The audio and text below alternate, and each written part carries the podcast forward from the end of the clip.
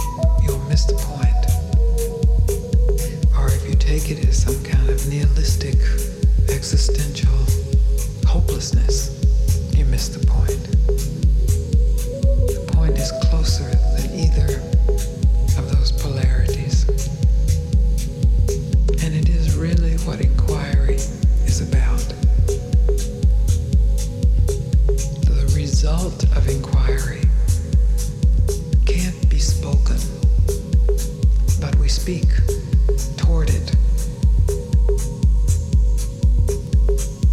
And invariably, the question is what will I experience? What's there? What's on the other side?